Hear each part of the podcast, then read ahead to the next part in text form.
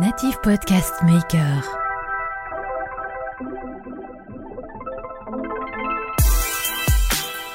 Notre premier client, c'est le salarié. C'est lui notre client et c'est pour lui qu'on travaille, c'est pour lui qu'on se lève le matin et c'est pour lui qu'on sort un super produit. Et moi, un truc auquel j'attache beaucoup d'importance, c'est qu'effectivement, même avec le, une entreprise qui grossit, c'est de garder de la proximité avec les employés. On pense qu'on peut être excellent que sur un métier. Vraiment excellent, vraiment les meilleurs. euh, on peut être excellent que sur un métier. Bienvenue dans votre Learning Expedition, le podcast qui accélère vos transformations. Tel un voyage apprenant, nous allons découvrir ensemble des histoires d'entreprise, des leaders inspirants, des hommes et des femmes précurseurs ou tout simplement passionnés dans leur domaine. S'inspirer des meilleures pratiques va assurément accélérer vos transformations, et comme il n'est pas toujours nécessaire d'aller bien loin pour trouver des pépites, les Hauts-de-France sont mon terrain de jeu. Je m'appelle Laurent Stock et je vous souhaite la bienvenue dans votre Learning Expedition un peu spéciale, je vous l'accorde. Bonjour tout le monde, j'espère que vous allez bien. Alors ça fait un petit bout de temps que je cours après mon invité du jour. Et quand on arrive à caler nos agendas pour passer un moment ensemble, bah forcément ça me réjouit et puis euh, ça devrait euh, nous permettre de passer un bon moment. Aujourd'hui je suis avec euh, Vincent Dupier, le cofondateur de Dashbox. Vous savez, votre repas livré au boulot pour le prix d'un ticket resto. Salut Vincent, Salut Laurent, ça va ça va très bien. Bon, quand j'évoque euh, ton repas livré au boulot euh, pour un ticket resto, je suis dans le vrai ou, ou ça a évolué ou c'est pas ça? C'est exactement ça. Ouais, c'est exactement ça. La, la- la- la promesse de Dashbox, c'est vraiment d'être capable de livrer à tous les employés qui travaillent euh, dans des entreprises, Ouais. principalement situées en zone périurbaine, une offre déjeuner complète, c'est-à-dire une box plat, boisson, dessert, Mhm. Pour le prix de leur ticket resto, c'est-à-dire 8-9 euros. Quoi. 8-9 euros. Bon, et tu, tu vas nous expliquer tout ça. Euh, on est chez toi, à Marc-en-Barreuil, le siège social qui couvre en fait plusieurs villes de France. Donc, on, on- enfin, tu, tu as une couverture euh, nationale. Là encore, tu vas nous le, tu vas nous l'évoquer. J'aimerais dans cet épisode que tu nous livres, euh, bah, en fait, tout. Les secrets, ton cheminement, tes succès, ton association avec Adrien, Ouais. euh, dit Adri, Ouais, c'est ça Exactement. La gestion de la crise, l'intégration de l'enseigne Carrefour dans ton entreprise, Mhm. qui est pas une mince affaire, j'imagine en tout cas. Ouais.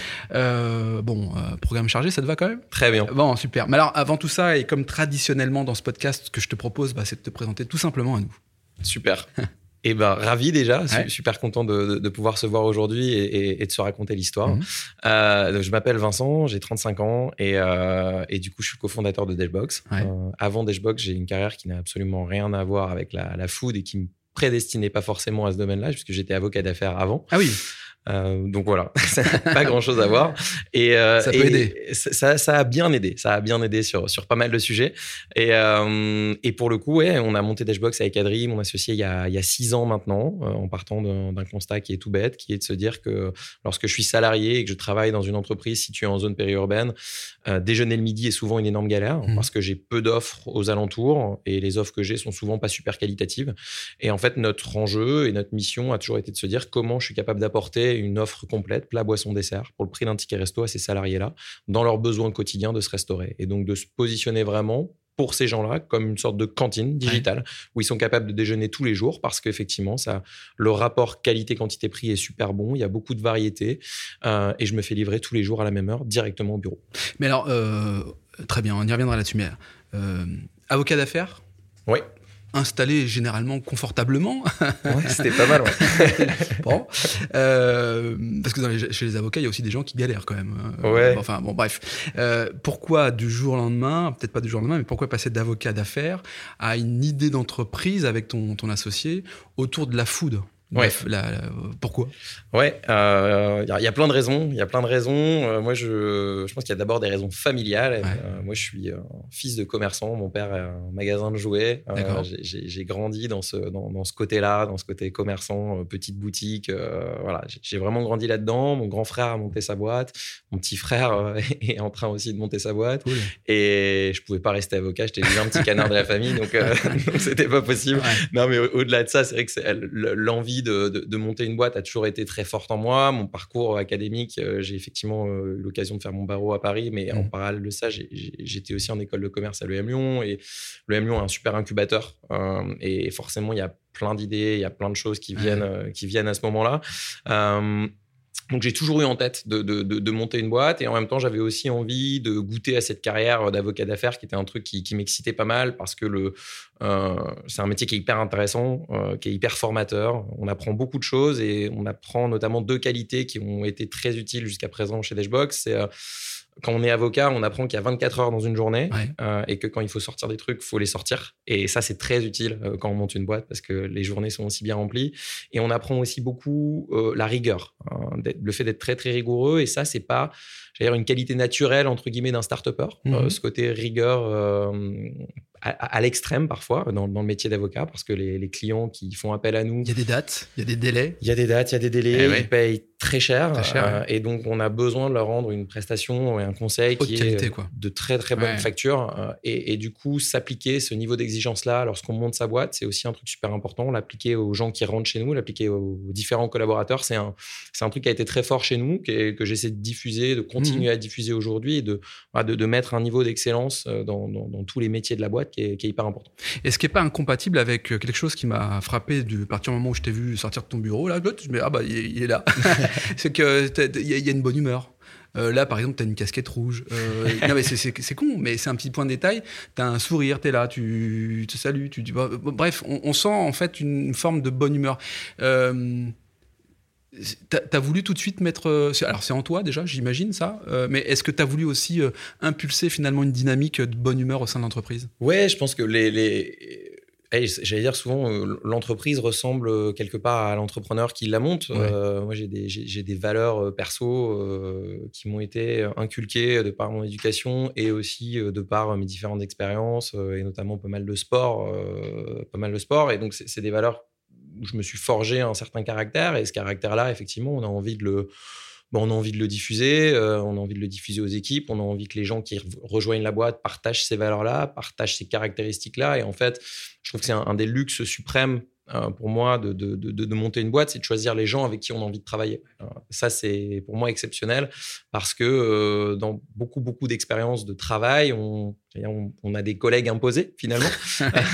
et et c'est pas le cas lorsqu'on est entrepreneur. On va choisir des gens qui partagent des valeurs, qui ont envie d'accomplir des grandes choses, qui ont envie de, de porter un projet, qui ont envie d'être aux côtés de l'entrepreneur. C'est génial et de sentir cette, cette énergie, cette confiance et l'envie de bosser ensemble. C'est pour moi, c'est- magique.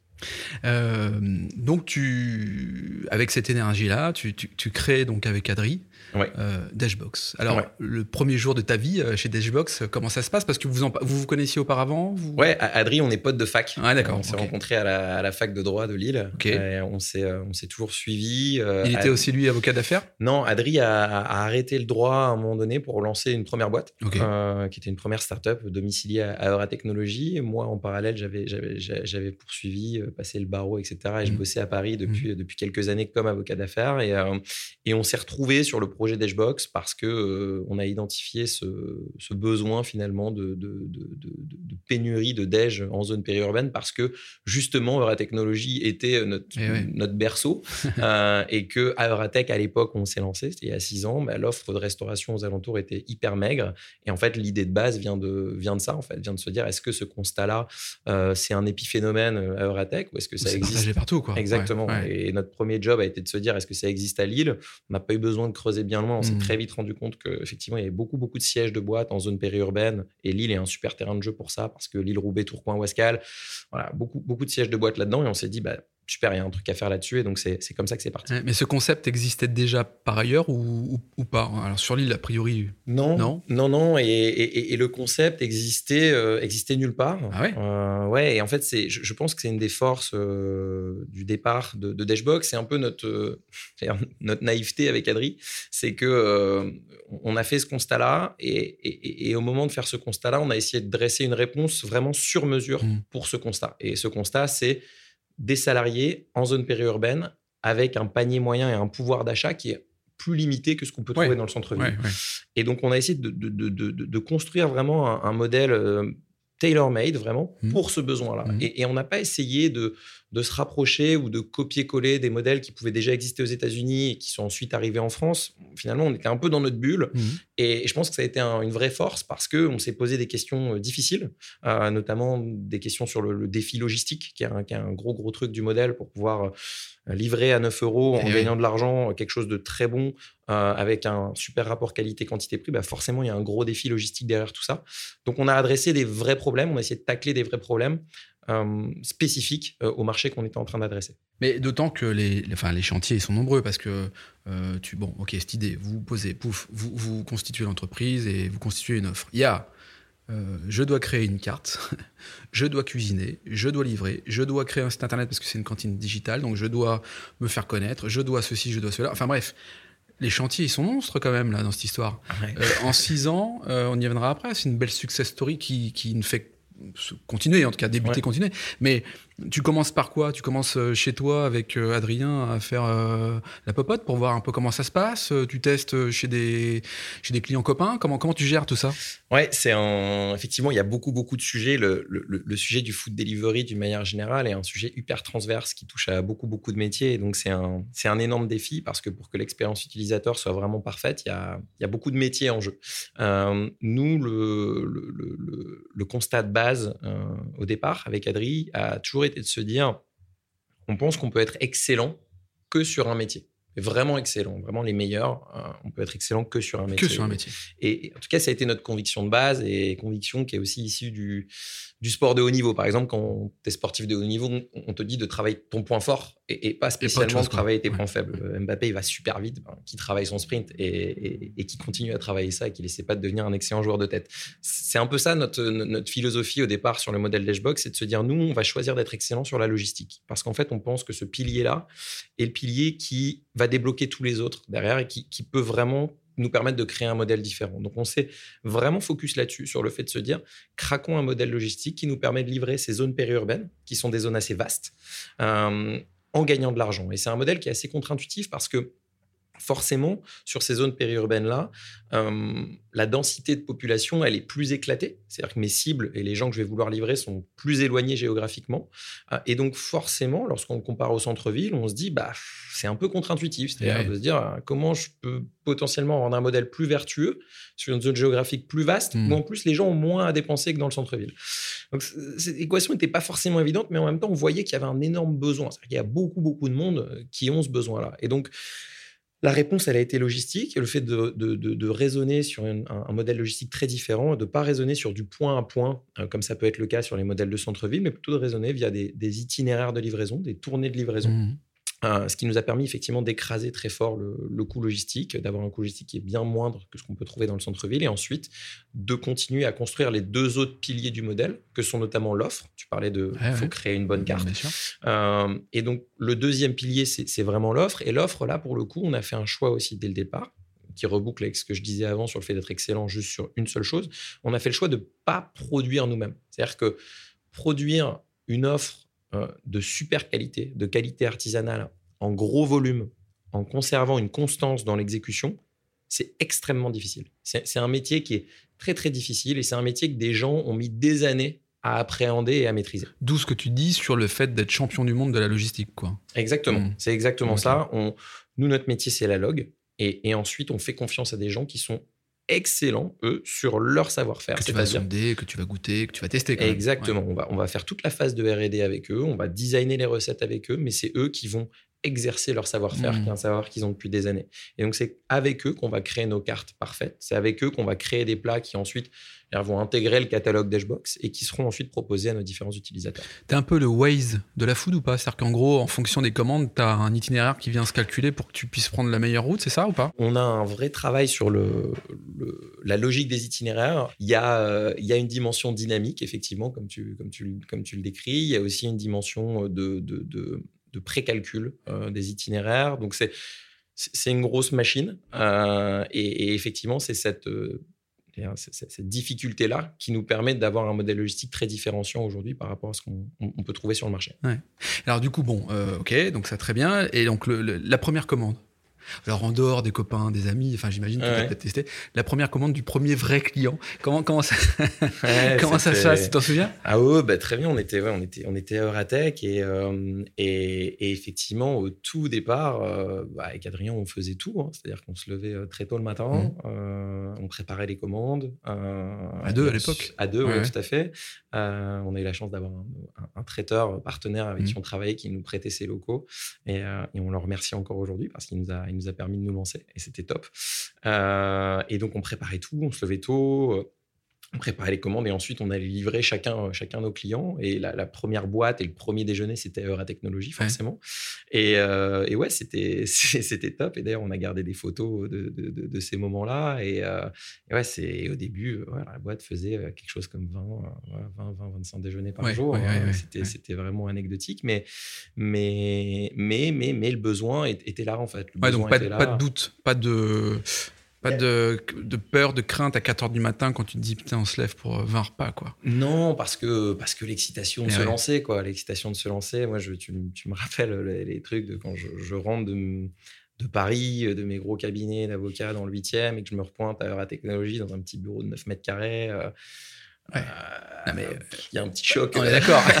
il y a un petit choc, mais, mais tu es tellement un choix. content. Ouais, c'était un choix et euh, c'était un, un pari. Euh, mais, mais voilà, tu es tellement content de, de, de, de livrer ton déj, d'avoir l'impression de, répondre à un vrai problème. Parce que je pense que moi, il y a un truc qui m'excite beaucoup. Je ne suis pas un. Je, je suis pas un entrepreneur qui est, qui est hyper tech ou qui va être sur, sur des trucs très abstrait. Je, suis plutôt quelqu'un de, terre à terre et qui aime bien répondre à des, besoins simples par mhm. une solution qui peut paraître simple, mais qui en fait, euh, sous l'iceberg, est, très complexe. Et en fait, c'est ça que j'aime bien dans le modèle Dashbox aujourd'hui, c'est qu'on vient répondre à un vrai besoin mhm. de, millions de gens tous les jours qui sont dans ces zones un peu paumées, euh, qui ont très peu de solutions, et, on vient répondre par une, quelque chose qui est simple en fait, euh, quelque chose de voilà, t'as un ticket resto, tu veux bien manger, nous, notre métier, c'est de te rendre service. Et, c'est de faire en sorte que le déj soit plus un sujet pour toi. Parce que le ticket resto, du coup, bah, généralement, c'est un morceau de papier.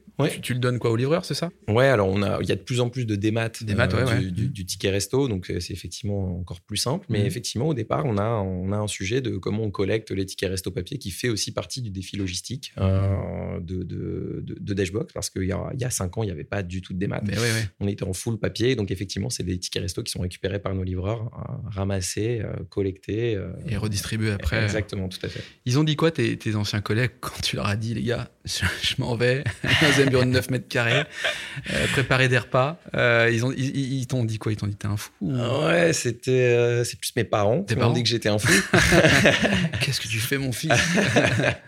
Ouais, c'était, un, c'était un vrai truc parce qu'effectivement, les, les, études pour parvenir à ce job-là sont pas simples. Ça demande beaucoup de sacrifices aussi, beaucoup d'investissements. c'est des études qui coûtent bien moins coût aussi. bien sûr.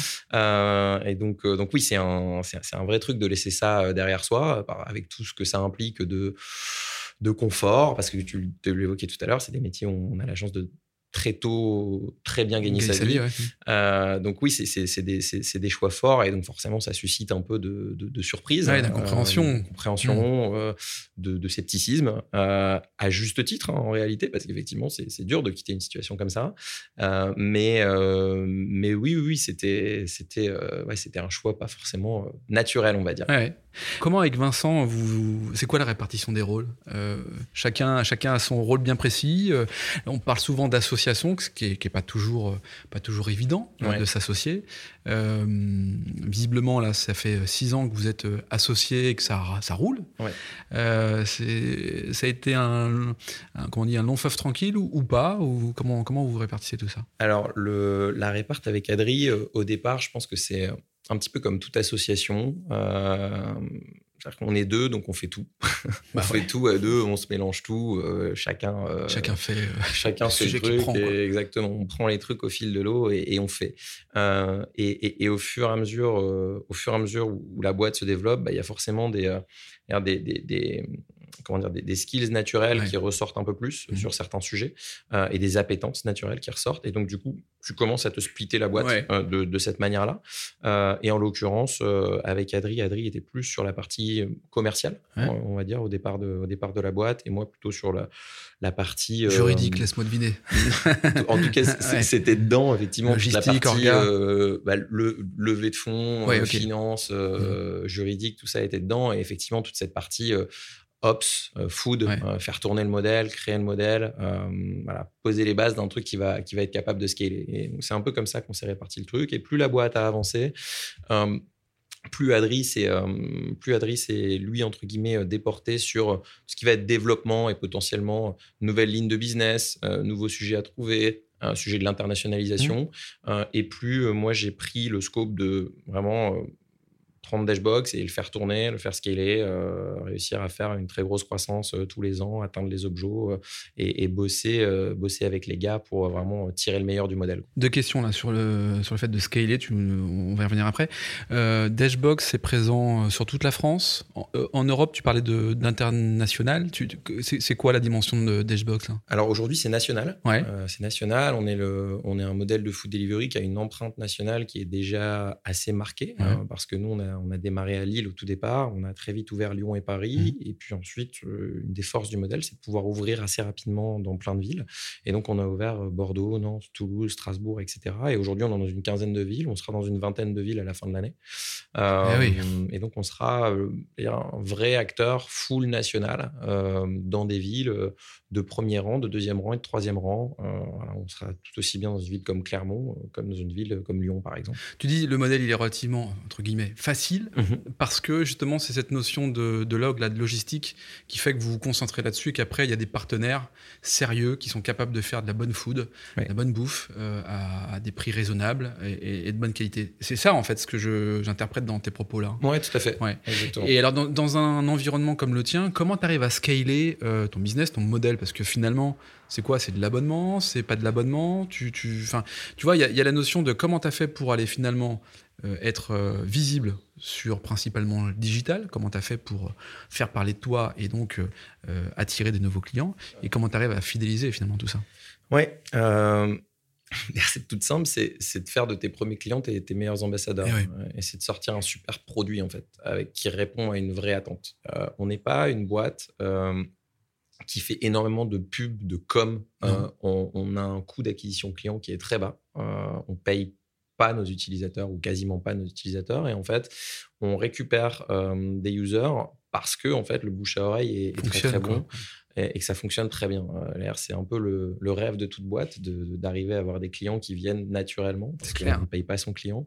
Et, on a la chance de, euh, bah voilà, je, pense, de, faire un bon travail sur le produit food qu'on propose aux gens. Euh, on fait un bon travail sur à la fois la qualité et la constance, comme je te l'évoquais tout à l'heure. Et cette qualité et cette constance, elle est reconnue par nos utilisateurs. Et donc, tu parlais de rétention. Bah, en fait, la rétention, elle se fait de cette manière-là. C'est-à-dire que c'est tout bête. Un bon produit, pour moi, suffit à, avoir une belle récurrence et avoir une belle rétention. Mmh. Mmh. Le nom Dashbox, mmh. c'est con comme la lune, mais c'est souvent ces noms-là qui sont difficiles finalement à trouver. Bon, bah, le, Dej et puis la, dans la boîte. C'est exact.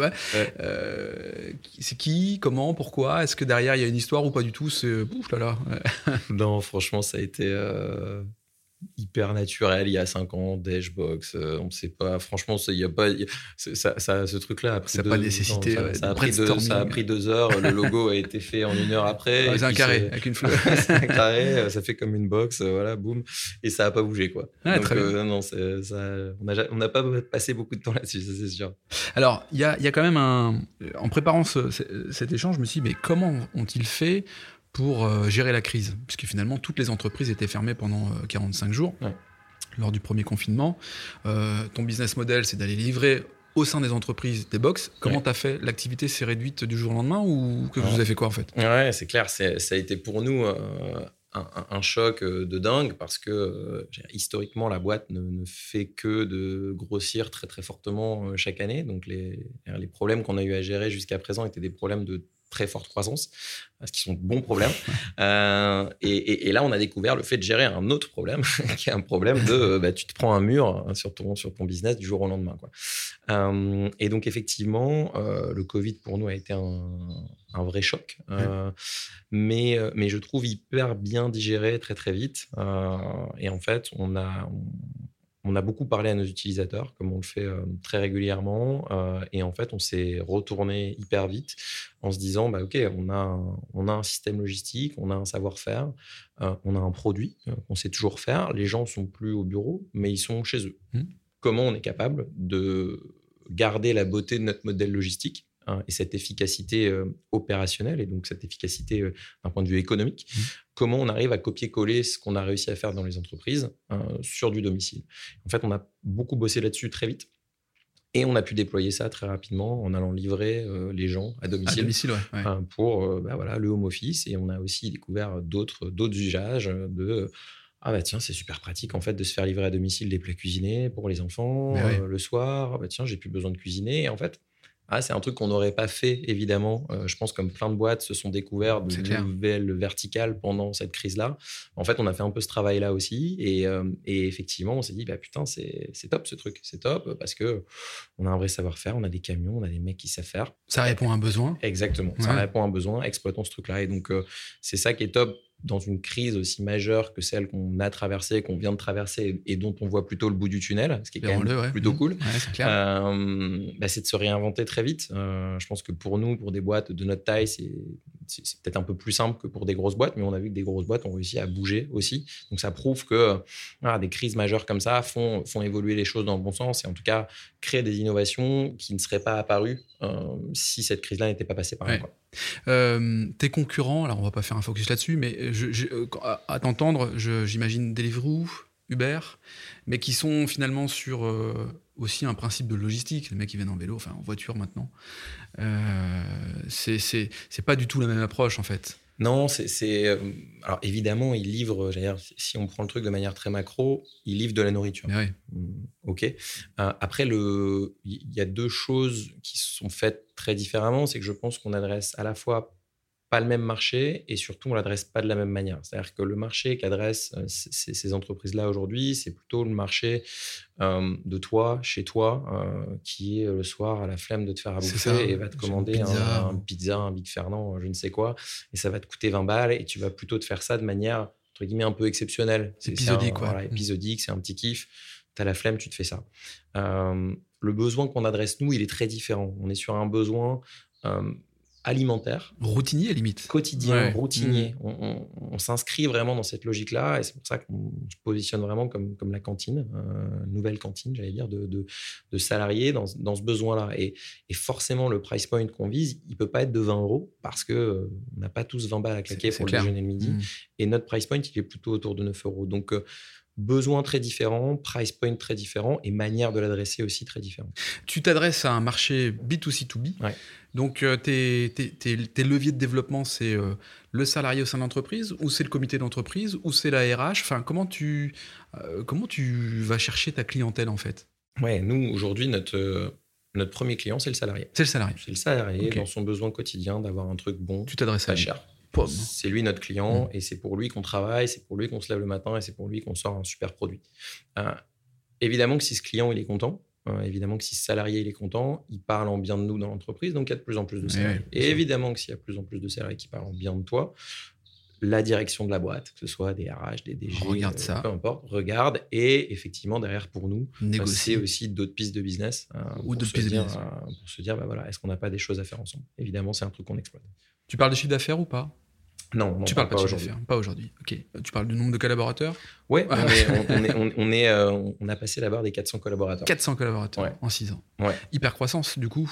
Ouais, on a bien grandi, ouais. Comment tu, comment tu gères euh, Tu sais, tu as toujours euh, le, tes premiers collaborateurs euh, Mhm. qui, sont, qui sont là, à qui tu confies plein de choses, il y a de l'échange, hein, hein. et puis au fur et à mesure où le nombre de collaborateurs évolue, forcément, bah, les, les premiers collaborateurs euh, peuvent euh, voir de la distance, et c'est normal, on le comprend, parce que tu, tu grandis. Euh, comment, tu, comment tu gères ça? Est-ce qu'ils le comprennent? Est-ce que tu arrives à le gérer? Est-ce que tu en parles? Est-ce que c'est un sujet ou, ou pas du tout? Ouais, ouais, c'est une très bonne question. Euh, les, euh, les premiers collabs, c'est un truc hyper important. Ouais. Euh, quand on monte une boîte, euh, au tout départ, c'est c'est vraiment une petite famille. Euh, et moi, un truc qui, auquel j'attache beaucoup d'importance, c'est qu'effectivement, même avec le, une entreprise qui grossit, c'est garder de la proximité Ouais. avec, les, avec les employés. La chance qu'on a, c'est que le, le siège de Dashbox, c'est pas un siège qui est surdimensionné. On a, on a beaucoup de people dans toutes les villes dans lesquelles on est. Ouais. Et donc, dans ce siège qui n'est entre guillemets pas surdimensionné, moi j'arrive à avoir une relation euh, quasi quotidienne et quasi avec tout le monde. Euh, donc, donc ça c'est top parce que c'est moi une de mes, une de mes valeurs, c'est d'être euh, ah, hyper simple, hyper proche des gars et euh, parce que euh, c'est eux qui font tourner la boîte et c'est à eux que je dois beaucoup Beaucoup de choses. Euh, donc ça, c'est d'une manière générale sur, avec, les, avec les collabs. Et avec les premiers collabs, bien sûr, il y a une relation hyper spéciale. il y a une relation hyper spéciale. Ils ont vu la boîte grandir, Grandir, ils ont hein. vu la boîte évoluer. Euh, on a des mecs qui sont avec nous depuis 5 ans, euh, qui sont des, des dinosaures, chez nous, euh, mais avec qui ça se passe, ça se passe super bien. Et pour moi, c'est des, gens qui sont ultra importants euh, dans l'entreprise parce que c'est des, c'est des pionniers, parce que c'est des garants de la culture, au même titre que moi, je suis garant de la culture de la boîte. Euh, c'est des gens en qui j'ai une confiance euh, aveugle euh, sur, euh, sur plein de sujets. Ah, c'est des gens sur lesquels je m'appuie vraiment beaucoup et, et auxquels j'attache beaucoup d'importance aujourd'hui et dans les années qui arrivent. Cool. Alors, euh, l'un des événements aussi importants de l'entreprise, c'est cette fameuse exit. Ouais. On va le citer. hein. Carrefour est rentré euh, majoritairement en fait dans, dans le capital de l'entreprise. Ouais. Euh, qui c'est qui est allé vers Carrefour? C'est vous C'est eux qui sont venus vers vous? Enfin, Ouais. J'imagine que euh, ça a dû faire partie certainement peut-être de ta, de ta vision partagée avec euh, Adrien, cette notion de comment on vient renforcer encore un peu plus l'entreprise avec une dimension internationale. Carrefour, Carrefour Auchan, euh, on est sur les terres de, de- Auchan ici. Ouais. Euh, sujet tabou ou pas, j'en sais rien. Enfin, comment ça s'est passé? Ouais, alors ça s'est passé, je pense, de manière un peu classique finalement, je Ouais. pense.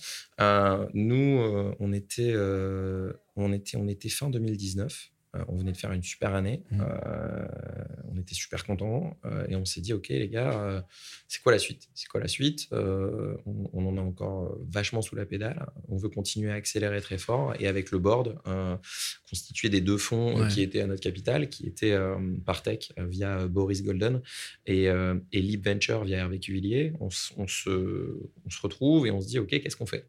Et, et le qu'est-ce qu'on fait qui sort très très vite, c'est on fait une série B euh, et on va chercher, euh, on va chercher 20, 25 millions pour, de- pour, pour continuer à développer la boîte parce que, parce que voilà, parce qu'il y, y a- plein de choses à faire. Donc, euh, on, à l'inverse du tour de seed et du tour de série A qui sont des trucs Là, on peut mener solo assez simplement. Euh, une, une série B euh, de cette taille, ça commence à devenir des, des process un peu différents, avec des fonds un peu différents. Et donc, on, on se dit, on a besoin de s'adosser euh, à une Ouais. banque d'affaires, Ouais. de, de commencer à travailler avec une banque d'affaires. Ton seed, c'était combien à peu près? On a fait 500 en seed 500, ouais. et, euh, et, et, Série A. et- et 2 millions en série A. Ouais, donc là tu multiplies par 10 ta série B, Exactement. mais tu as besoin là de, de, de- de renforcer en fait ta. on, on a besoin d'envoyer la sauce, mais effectivement, en, en disant ça, il y a quand même un truc assez, euh, assez fort dans le modèle Dashbox. C'est euh, quand tu regardes les montants de seed et montants de série A qu'on a levés, ça n'a rien à voir avec l'industrie, avec l'industrie du food delivery classique. C'est limite ridicule. Ouais, et en fait, euh, ça prouve toute la beauté du modèle Dashbox en fait et toute la capital efficiency du modèle. C'est-à-dire qu'on est un modèle qui est capable de faire de très fortes croissances euh, en cramant très peu de cash parce qu'on a un modèle qui est structurellement et financièrement très sain. euh, et que lorsqu'on ouvre des villes, et lorsqu'on ouvre des itinéraires de livraison, lorsqu'on livre des déjeuners, on gagne de l'argent. Euh, ça paraît bête, parfois, dans, dans, dans, dans, le monde des, Des des startups. dans lequel on est. Ça paraît ça en tout cas Euh, ce que tu dis là. Et, et- et je, et je pense que ça reboucle avec ce que je disais tout à l'heure sur le côté éducation. Je suis fils de commerçant, j'ai Ouais. toujours appris que quand on achetait un truc deux, fallait le revendre quatre. Euh, et c'est ce qu'on a essayé de faire euh, dès le départ sur le modèle Dashbox. Et je pense à raison parce qu'effectivement, on, on- on crée de la valeur, Mm. euh, je pense, et, euh, et que l'idée de- l'idée que je me fais d'une entreprise n'est pas d'être euh, toujours euh, picousé Mm. euh, à un moment donné par des, par des levées euh, et des levées et des levées. Euh, L'idée a toujours été de se dire qu'on, de faire un beau modèle, qui est un modèle qui crée de la valeur en lui-même.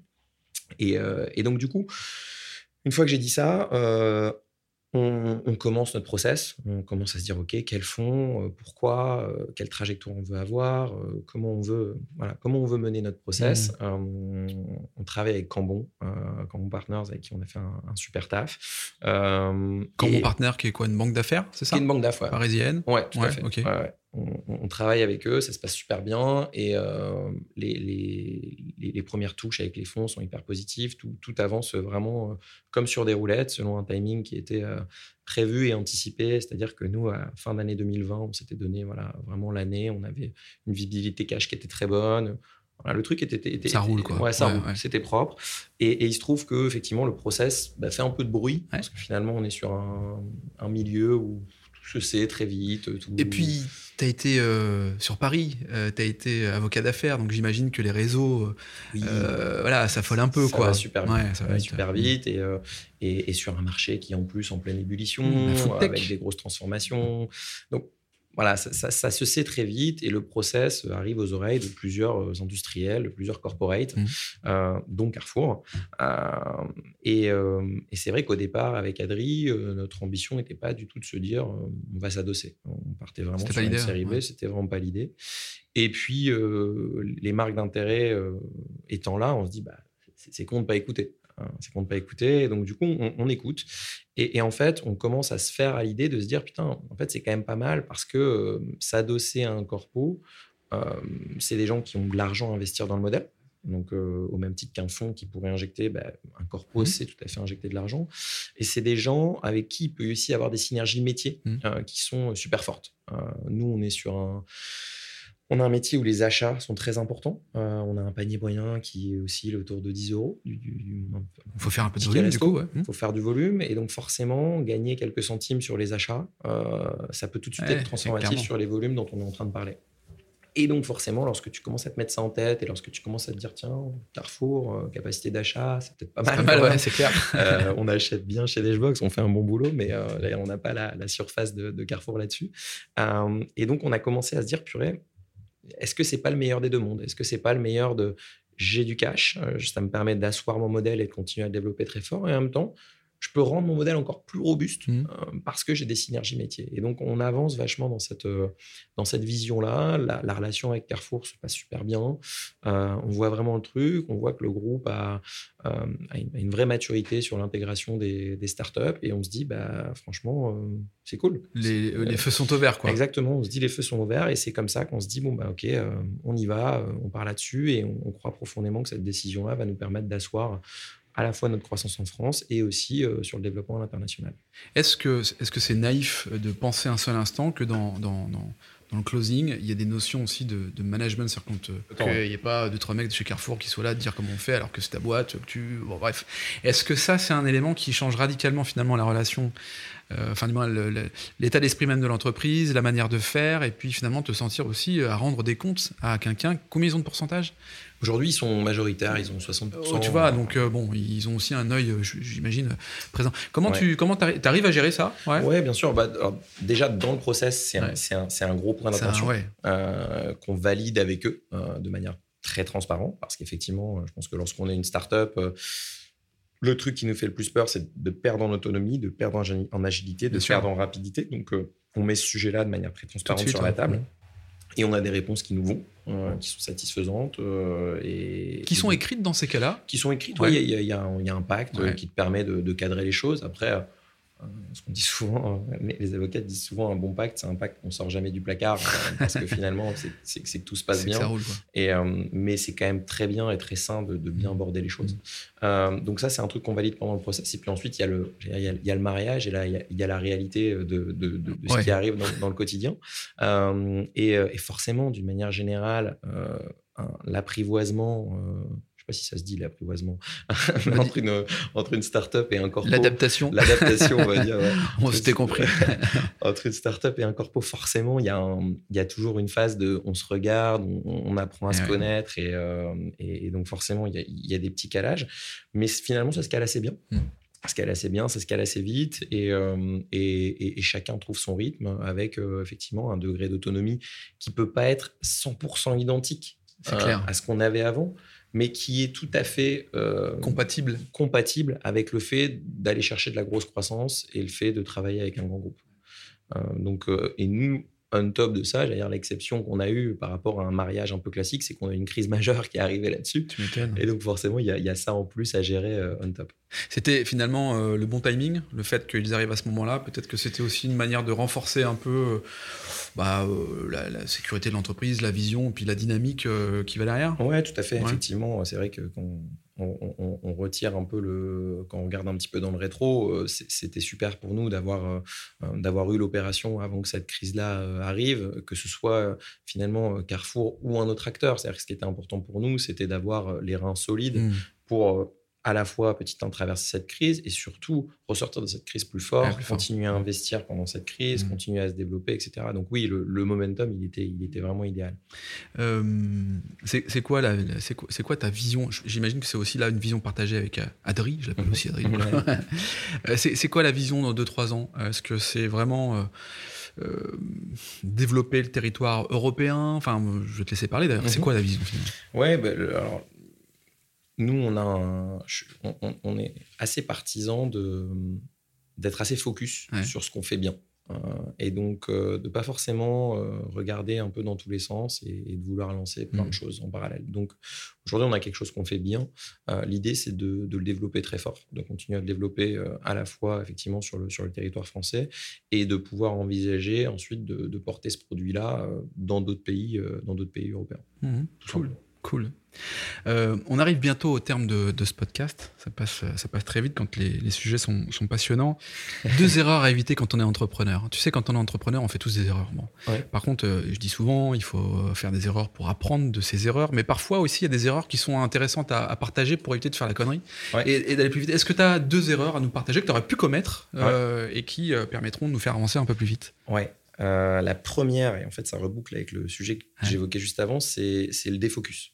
Pour moi, une des qualités qui est, qui est- qui est essentielle euh, au départ, c'est de, de se faire violence et de réussir à rester très focus sur ce qu'on fait. Euh, Il y a beaucoup, beaucoup de tentations, et en plus, lorsqu'on lorsqu'on a cette, cet ADN d'entrepreneur, on a envie de créer plein de trucs. On voit des poches de croissance à gauche, on voit des poches de croissance à droite, et on se dit putain, ça je peux le faire. clair. C'est- Finalement, c'est pas si loin de ce que je suis en train de faire Et toi, tu déconseilles?